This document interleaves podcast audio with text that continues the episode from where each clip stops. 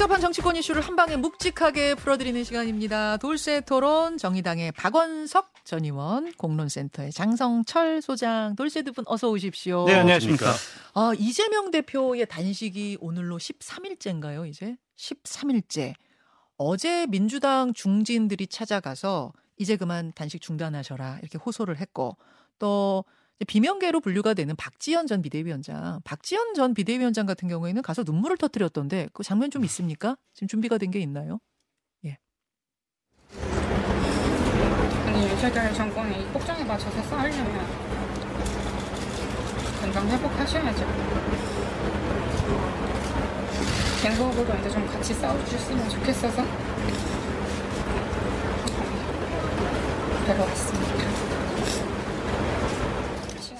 지금 눈물을 그냥 뚝뚝 흘리면서 같이 싸워 주십시오. 뭐 그러시려면은 이제 단식을 뭐 이제 중단하셔야 되는 거 아니냐 뭐 이런 취지의 말을 정말로 휴지로 눈물을 닦아가면서 이야기할 정도 이 상황. 아 어제 그 장면들 어떻게 보셨습니까? 뭐 당내에서 걱정이 많을 수밖에 없죠. 뭐 13일째인데 오늘로 음, 당연히 몸도 정상이 아니고 저렇게 되면 또렷한 정신에 앉아있기도 굉장히 힘듭니다. 네. 더 이상 하는 게 무리라는 판단이 당내에서도 강한 것 같고 음. 이재명 대표가 저 단식을 시작할 때 이제 그런 그 진단이 있었어요. 단식의 명분이나 이런 것도 좀 불분명하고 이게 대외적인 확장성을 갖기보다는 내적인 어떤 이 통합력이나 음. 이런 데 더 의미가 있는 방점이 있는 그런 단식 아니냐. 효과도 그렇게 나타나고 있는 것 같아요. 아. 당내에서 이재명 대표 리더십이나 서분 리스크에 대해서 네. 이런저런 이견은 있지만 음. 그렇다 그래서 대표가 저렇게 지금 배수의 진을 치고 단식을 하는데 나 몰라라 음. 하거나 음. 뭐 이럴 수는 없는 거 아니냐 이런 생각들이 커진 것 같고요. 음. 어제 이제 뭐 박지원 비대위원장 그리고 중진들 나서서 만류하고 네. 권양숙 여사까지 전화를 하셨다 그러더라고요. 그렇더라고요. 그것도 이제 좀 그만했으면 좋겠다. 음. 단식 당내에서 좋겠다. 좀 출구를 찾기 위한 노력들을 하고 있는 게 아닌가 보입니다. 그렇게 보이죠. 장 수장님도 마찬가지? 접수 민주진영. 이렇게 보여져요. 접수 민주진영? 그러니까 당 대표 됨으로써 민주당을 형식적으로 접수했다라고 보면 이번 단식을 통해서 민주당 진영, 민주 진영에 있는 분들의 심리적인 지지를 받는 정도까지 됐다. 아... 그래서 접수했다고 좀 보여져요. 이제 아하. 앞으로 비명계나 당내에서 이재명 당대표를 향해서 딴소리를 하기가 상당히 어려워졌다라고 볼 수밖에 없어요. 어. 나는 난식까지 하면서 네. 윤석열 정권과 싸웠는데 음. 당신은 뭐 했어? 라고 하면은 음. 비명계원들이 할 말이었거든요. 내부 결집의 목표는 확실하게 이룬 것 같다. 한500% 이미 500% 이룬 것 같다. 네. 역대 정치인 단식의 기록을 저희가 좀 찾아보니까요. 최장 기록이 2005년 강기갑 당시 민노당 의원이 쌀개방에 반대하면서 29일 단식했고요. 그 뒤로는 현혜자 의원 27일, 천정배 26 뭐 이런 순입니다. 음. 비교적 최근의 기록을 좀 찾아보니까 2018년에 이정미, 손학규 두 분이 열흘 했고요. 황교안 대표 8일, 김성태 당시 원내대표가 이분 9일 했네요. 음. 뭐 이런 기록들. 지금 이재명 대표는 13일째인데 근데 이제 차이점은 뭐냐면 보통 다른 단식들은 분명한 조건이 있었어요. 쌀 개방 뭐 철회해라 라든지 선거제를 뭐 어떻게 해라 라든지 뭐를 뭘 해, 받아들여라 라든지 근데 이번 단식은 조건 없는 단식이라는 거예요. 뭐 국정 쇄신을 촉구한다라고 하지만 그게 단식의 종료 조건은 아니다라고 지금 분명하게 얘기하고 있거든요. 그러면 출구는 뭔가? 단식의 종료가 조건이 없다는 건 무슨 의미인가? 아마 이재명 당 대표가 이제 정신이 있을 때는 병원에 실려갈 생각이 없거나 그렇게 하지 않을 거예요. 그런 판단을 하지 않을 거예요. 그러면은 결국엔 수동적으로 병원에 실려가는 모습을 통해서 출구 전략을 마련할 수밖에 없다라고 볼 수밖에 없고요. 결국 그것밖에 없을 것이죠. 그거는 이제 잠깐 이제 혼절하든가 네. 아니면 기절하든가 음. 어 이거 되게 위험하다. 그래서 당에 있는 실무진들이나 비서진들이 병원으로 그냥 옮기는 그게 출구 전략이지 저렇게 그냥 계속 본인이 음흠. 내가 음. 희생을 함으로써 내가 단식을 함으로써 윤석열 정권의 폭주를 막아야 돼 이런 음. 얘기를 계속 하고 계시잖아요. 예, 예. 그러면 쓰러지는 것까지 다 계산해 놓고 있다라고 볼 수밖에 없어요. 아... 그 이제 단식을 하면서 그 내건 요구 사항이나 취지가 너무 포괄적이다. 그거를 뭐 여당이나 정권이 수용할 수 있겠냐. 오히려 윤석열 대통령 스타일로 봐서는 뭐 이재명 대표 스스로도 그렇게 얘기했듯이 귀등으로도 안 듣는다. 음. 때문에 뭐 윤 대통령과의 어떤 접점이나 여당과의 어떤 소통의 물고 같은 거는 애초에 뭐 크게 기대하지는 않았던 것 같고요. 음. 어, 다만 이렇게라도 일방적인 국정 운영에 항의의 뜻을 표함으로써 네. 이른바 이제 지지층을 좀 결집시키고 음. 또 당내에 흔들리는 리더십도 어, 확고하게 다지고 그다음에 민주당이 싸울 수 있는 그런 길을 열어나가겠다. 뭐 음. 이런 의미를 이재명 대표는 스스로 부여한 것 같은데 이제 그렇다 보니까 다른 해석도 많이 나오는 거죠. 결국에는 방탄 단식 아니냐. 음. 역대 이제 정치인들 단식을 말씀을 하셨는데 네. 구체적 네. 그 쟁취 목표가 있고 있었어요. 그걸 향해서 단식을 하고 때로는 그게 이제 관철이 되고 네. 또 반대편 쪽에서도 그걸 수용할 수밖에 없는 뭐 이런 식으로 단식이 전개되는데 음. 지금 이제 저는 이번 그 이재명 대표 단식을 대하는 여당의 태도가 전혀 이해가 안 되는데요. 누구도 들여다보지 않아요. 아, 아 태영호 태영호 의원만 갔었습니다 항의하러. 그리고 김기현 대표 시종 일관 비난과 조롱이에요. 뭐 음. 관종 DNA부터 시작해서 신데렐라 단식이다. 네. 저는 아무리 이재명 대표 요구 사항이 포괄적이고 당장 여당이 마주 앉는다 그래서 대화를 통해서 뭔가 해결할 수 있는 게 없다 하더라도 이게 정치적 경쟁자나 상대방에 대한 인간적인 그 어, 예의와 도리잖아요. 음. 예전에 단식할 때 보면 다 그런 식으로 서로 간에 물꼬를 트기 위해서 노력을 했는데 저는 대통령실이 워낙 강경하고 음. 이재명 대표는 범죄자고 어, 민주당은 국가의 적이다. 이거를 대통령실이 끊임없이 암시 정도가 아니고 명시하고 있기 때문에 아무도 못 가는 거예요 그 근처에. 아 근처도 못 간다. 아 갔다가는 그 적에 동조한 사람들이 돼버리거든요. 음. 그러니까 더더욱 경쟁적으로 나서서 음. 너도 나도 음. 죽여라 죽여라 하고 있는 겁니다. 아, 서로 죽여라 죽여라 하는 예. 양상으로 지금 치킨 게임처럼 가고 있다. 근데 일각에서는 이런 얘기도 하더라고요. 이미 경질 소문이 파다했던 이종섭 국방부 장관 탄핵안을 어제 민주당이 발표하지 않았습니까? 이거 추진하겠다고. 특히 이재명 대표의 입장문으로까지 나왔어요. 이미 경질 소문이 파다하던 사람을 탄핵하겠다고 들고 나온 것이 혹시 이게 일종의 출구 전략? 아, 출구 전략. 출구 전략이 되기는 어렵죠. 이종섭 장관 탄핵을 주장하자 이제 정부 여당 대통령이 그걸 받아들이는 식으로 해서 명분을 가지고 이제 단식을 풀 수 있는 어떤 이런 건 아니냐라는 해석도 있던데. 와우, 낭만적이고 환상적인 아, 생각이시네요. 전혀 아닙니까? 전혀 아니죠. 뭐 이재명 당 대표가 국방부 장관 바꿔 그러면 아마 오히려 더 안 바꿀 것 같아요. 아, 그 그래서 저는 상황. 이거는 그냥 여당과 윤석열 대통령을 공격하기 위한 하나의 수단으로 삼는 거다. 음. 수세적인 입장에서 공세적인 입장으로 전환하기 위한 수단이다라고 보여지고 몇 가지 의미가 있는 것 같아요. 기본적으로 최상병 사망 사건과 관련해서 네. 분명 이건 잘못된 일들이 여권에서 벌어지고 있었다라는 음. 것과 두 번째는 결국에 이거의 배후에는 윤석열 대통령이 있는 거 아니냐. 음. 윤석열 대통령을 공격하기 위한 수단으로 이걸 삼는 것이다라고 보여집니다. 아, 그냥 그때 별개라고 보시는 네. 거군요. 네. 특별한 출구 전략을 지금 민주당이 네, 생각하고 있는 건 전혀 아닐 네. 것이고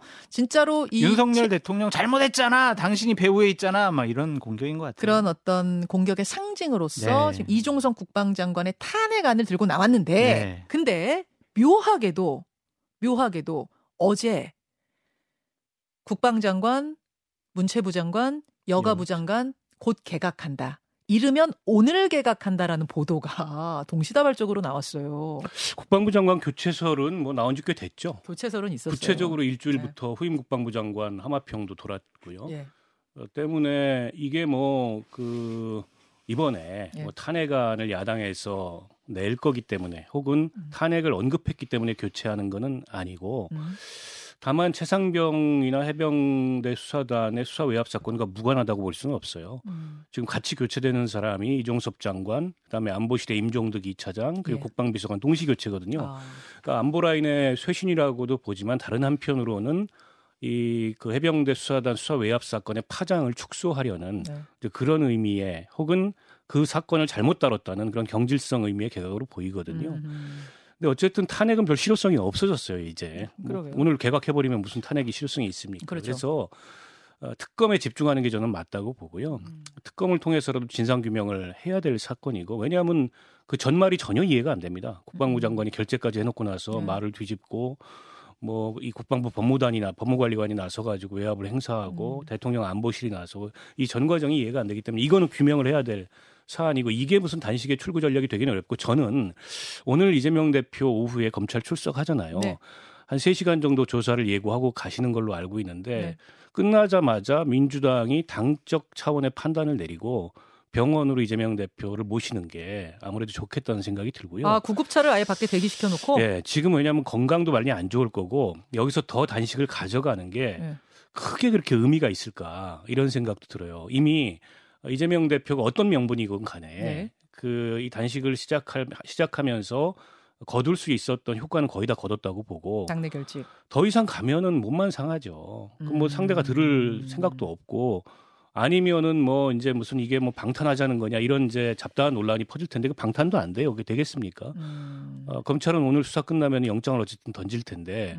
그럼 국회 일정이 있기 때문에 뭐 체포동의안 수순으로 갈 텐데 음. 그때까지 그러면 이재명 대표 단식하면서 누워 있다는 건가요? 아니 방탄이라고 지금 말씀하신 그그 그 부분 그러니까 체포동의안이 날아왔을 때 의원들이 민주당 의원들이 차마 여기에 대해서 가결표는 못 던질 거야. 그 그거잖아요. 그 그거라면은 가능한 지금 분위기 아닌가요? 차마 아니 그게 지금 21일 본회의 25일 뭐 표결 이런 얘기가 나오는데 그때까지 그럼 누워 계시겠다고요? 음. 오늘이 11일인데 아... 안 돼요. 아하. 안 되고 저는 그 문제에 대해서는 체포 동의안을 어떻게 처리할 거냐에 대해서는 예, 예. 이제 별도의 이제 논란이 민주당 내에서 있을 거고 음. 과거에 그러니까 좀 뭐 이재명 대표 단식 시작하기 전에 네. 비교해 보면은 네. 체포 동의안이 동의안이 부결될 가능성이 많이 높아졌죠. 음. 여러 차원에서 그렇죠. 이재명 대표의 단식도 있고 네. 또 윤석열 대통령이 보이는 모습이 너무 거칠어졌잖아요. 아. 그에 대한 반발 심리도 있고 어, 상황이 좀 많이 달라지긴 했는데 어쨌든 그와 관련해서는 이재명 대표 본인 스스로 해놨던 얘기도 있고 음. 당이 또 당론으로 불체포 특권 뒤에 포기. 숨지 않겠다고 얘기해 놓은 것도 있고 네. 그 원칙이 여전히 유효한 거예요. 그 원칙을 음. 전제로 판단을 하는 겁니다. 아, 단식이 있고 뭐 쓰러지고 안 쓰러지고 상관없이 가결로 가는 게 뭐 낫다고 보세요? 아니 그 원칙을 스스로 말했던 해놓은 거잖아요. 그 위에서 그 단식이라는 변수가 생겨서 우리는 그렇게 하겠다고 얘기를 해야지. 어, 이제 와서 우리는 부결시킬 거라고 얘기하면은 그 겉다르고 속다른 얘기밖에 안 되잖아요. 장 소장님. 그러니까 이재명 당 대표가 기절이나 혼절을 해서 병원에 실려가지 않는 한 계속해서 단식을 유지하고 싶어 할 것 같고 음. 최대한 25일까지는 좀 해야 될 것 같다라는 생각을 할 것 같아요. 그리고 추석 민심에도 반영될 것이고 최대한 하여튼 늘려서 단식을 하고 싶어하는 음. 생각인 것 같고 기본적으로 이재명 대표는 아유 기소해라 기소하는데 불구속 기소해라 나 음. 구속하지 말아라. 음. 그러한 것에 목적이 있는 것처럼 보여진다라고 말씀을 드리고 민주당 의원들이 기본적으로 구속 체포동의안 오면은 가결시키기 이제 힘들어요. 힘들어요. 저렇게 누워 있는데 아마 곧 혼절하거나 막 이러면은 네, 네. 거의 울음바다가 될 거예요. 그 주인은 다. 아마 단식장에서 혼절해버리고. 네, 그 울음바다가 주는 상징은 이재명 당대표를 이제 더 이상 건들 수 없는 사람으로까지 아, 그 민주당과 민주진영에서는 대우할 수밖에 없어요. 아. 목숨을 걸고 윤석열 정권과 투쟁하는 사람이 지금 민주당 진영에 누가 있어요? 이재명이라는 사람은 이제 상징적인 사람이 됐단 말이에요. 아. 그래서 저 리더십은 아마 흔들기 어려울 것 같고 약간 불사조 느낌으로 지금 말씀하시는데 음. 아무도 못 건드린다 이런. 아못 건드릴 거예요 이제 당분. 뭐 저는 좀 생각이 다른데요. 일단 뭐 그런 정치가 별로 바람직하지도 않다고 생각하고요. 바람직하지는 않죠. 그리고 그렇다 해서 민주당 내의 기류가 음. 어, 체포동의안이 국회로 왔을 때 부결로 정리된다라고 보기도 어렵습니다. 음. 또 그게 가져올 혼선과 후폭풍도 상당히 크기 때문에 상당한 고심과 진통이 있을 거라고 보고 지금 뭐 예단하기 어렵다 그 결과에 대해서 음. 이렇게 생각합니다. 그래서 두 분이 갈리네요. 어, 가결을 뭐 단식 상황이어도 가결을 시킬 수밖에 없을 것이다라는 의견과 아니다 누구도 음. 지금 가결표 못 던질 거다 부결이다라는 입장이 가결표는 몇 명 던지겠지만 결국에는 부결될 거다. 엇갈리고 있는 상황. 네. 요거 하나 들여다볼게요. 개각이 임박했다. 문체부 장관의 유인촌 특보 그리고 여가부 장관의 김행 전 비대위원, 그리고 국방부 장관의 신원식 의원. 어, 사실 신원식 의원 얘기는 지난주부터 막 네, 나왔어요. 돌았어요. 네. 제가 거기는 별로 놀라지 않았는데 김행 여가부 장관, 유인촌 문체부 장관 여기서 놀랐어요. 이게 어떻게 갑자기 뚝 나온 인물들인가요? 김행 여가부 장관이 이번 개각의 핵심 포인트라고 보시면 될 것 같고요. 예, 여러 가지 의미가 있어 보여요. 어. 그러니까 유인촌 문체부 장관 같은 경우에는 왜 그랬더니 아니 사람이 없대요. 아, 사람 계속 똑같은 인물이 없다. 네, 그리고 예전에 문체부 장관을 해봤기 때문에 네.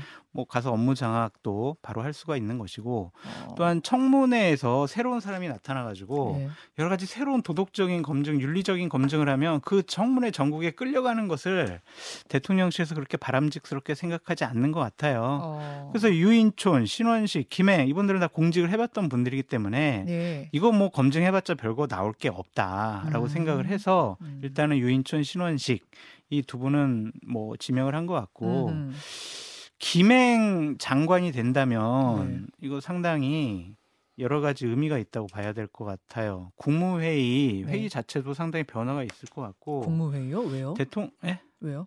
발언권이 세질 것 같아요. 이분이. 김행 장관. 예. 그리고 여가부는 이제 폐지를 넘어서 네.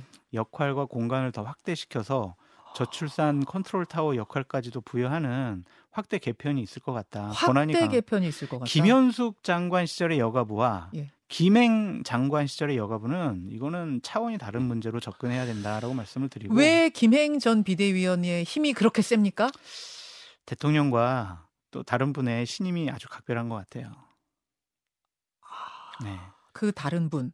네, 뭐, 아니 대통령과 뭐 김건희 그분? 여사와도 뭐 20년 전부터 상당히 친분 관계를 유지해서 아. 이게 그냥 단순히 뭐 1, 2년 동안 교류하던 네. 것이 아니라 예전에 그냥 사인이었을 때부터 음. 상당히 좀 친분 관계가 있었다. 신뢰 관계가 두텁다는 네, 말씀이시군요. 네. 장성철 소장이 말을 분명하게 못 하는데 그러니까 김행 여가부 장관 인사의 배경은 김건희 여사다. 이 얘기잖아요. 아니에요. 때문에 이제 아니라고요. 예전처럼 그런 힘없는 여가부 장관이 아니라 네. 국무위원회 판도를 바꿀 만큼 힘 있는 장관이 될 거다. 이 얘기를 돌려 돌려 하고 있는데 제가 좀 더 직설적으로 말씀드린 거고요.